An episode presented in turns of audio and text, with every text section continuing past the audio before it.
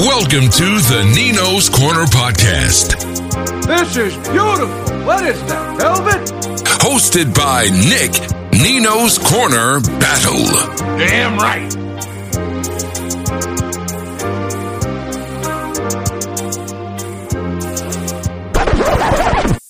What's up, peeps? Nick Battle, a.k.a. Nino's Corner, man. First off, if you like this content that is coming your way, hit that subscribe button. It means a lot. Like, comment, share the videos. And if you're not looking at this on YouTube and hearing this on my podcast, whether it's Stitcher, Breaker, Apple Podcasts, Google Play, the whole nine, Apple, whatever.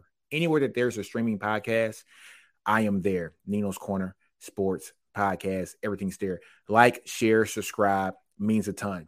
But first off, folks, let's get into my sponsor. So support for the Nino's Corner podcast is brought to you by Manscaped, who is the best in men's below-the-waist grooming champions of the world.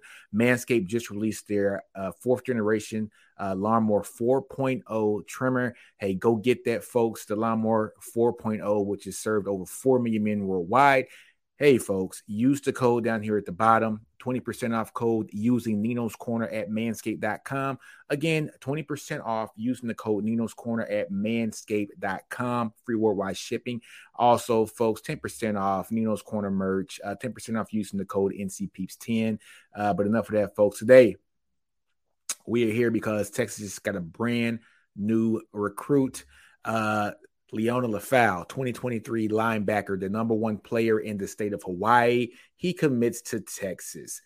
So what does this mean, folks? So we've heard just over the past from Coach Sarkisian about the need for linebackers, the need for defensive backs, the need for wide receivers, just in Texas alone. And that is because even if these guys don't come in and actually make a contribution on that side of the ball, whether it's defense or offense, those are the guys that mainly make up the special teams units. But we're kind of getting just a little bit far than that. What are we getting with this kid here? He's around 6'1", 6'2", around 211 pounds, 215 pounds or so. A guy that's very fluid. And look here, folks, if you're on the podcast, if you're on YouTube, you're seeing these clips that, you know, I'm going to play here, but, you know, if you're not, just listen along. This guy's really fluid, man. Very instinctive player, sideline to sideline kind of guy, man. Very violent player as well, which is what you love. Look, I am a military person. And so with me being in the military, I love to say, I would love to rather slow you down than to make you speed up.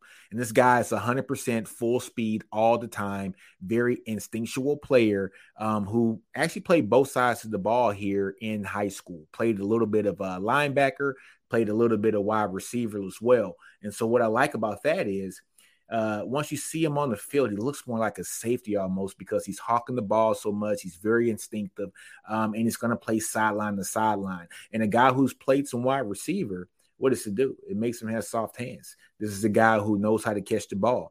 I'm not going to compare him to the player that I'm going to say, but look at Diggs from the Cowboys, right? When he went to Alabama, Diggs was a wide receiver. They converted him over to be a cornerback, and you saw what this kid has done in the league, leading the league in interceptions. So he has a natural instinct for finding the ball. And that is something that I think Lafau is going to have. It's a natural instinct of finding the ball from the defensive side of the ball because of his prior experience playing wide receiver on the offensive side of the ball as well. Like I said, I like his size, 6'1 to 6'2", between the 210 and 215 pound range, which is great, which is what you want because we all understand 17 and 18 year old kids just don't stay the same size. They're going to get bigger, and he is definitely going to get bigger. And with him getting bigger, folks, that's what's going to happen. He should come out to be around 230 pounds or so. And with him being 230 pounds, 235 pounds, now you have a bona fide linebacker here for the Big 12 and also the SEC. A guy that can keep his speed, keep his lateral movement. Long gone are the days of having 250-pound inside linebackers, 250, 260-pound outside linebackers. They got to be able to compete with these spread offenses, and that is what Lafau can do.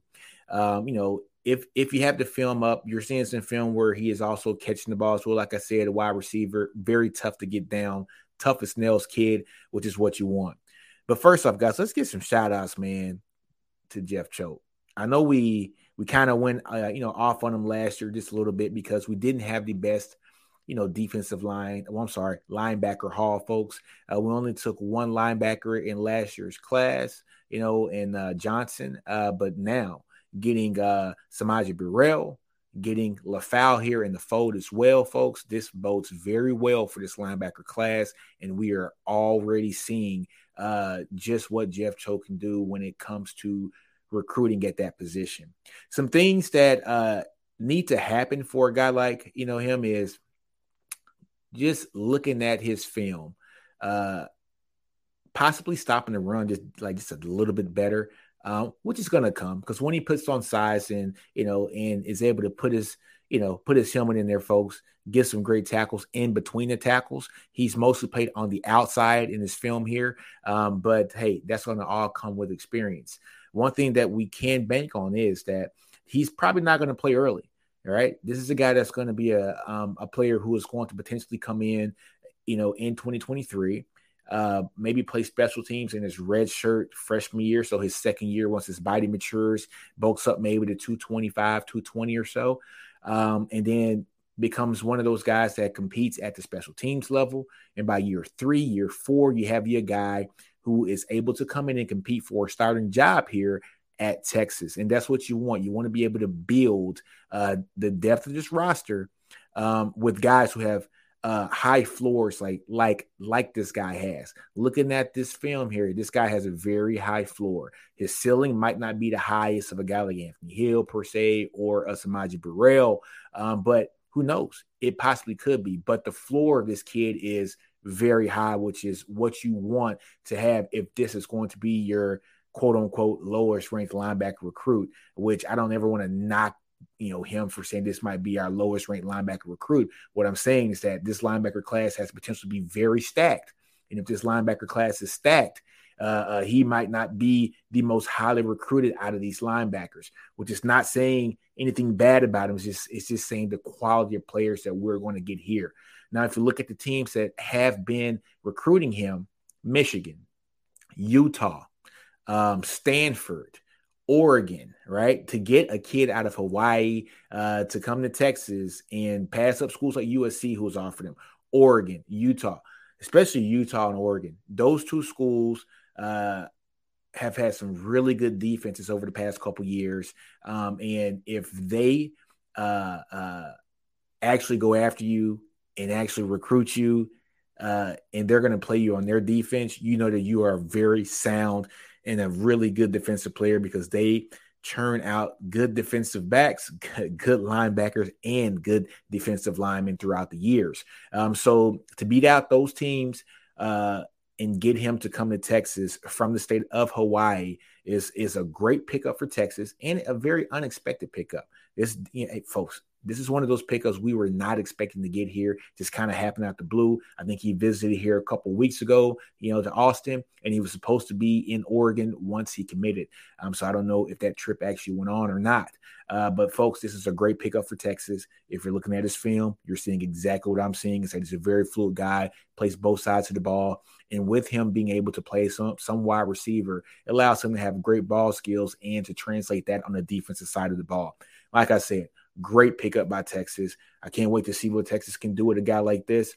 I think he'll potentially be a special teams ace here, probably in his second year, red shirt, freshman year and on, and had the potential to be one of those guys who can come in and play his third year, fourth year, come in and be a starter for Texas and be somebody that we're going to be screaming his name here and hopefully winning a bunch of games for a guy like him on the field.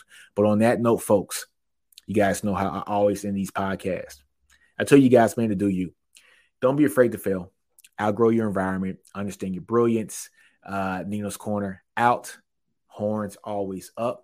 Hook 'em all day long.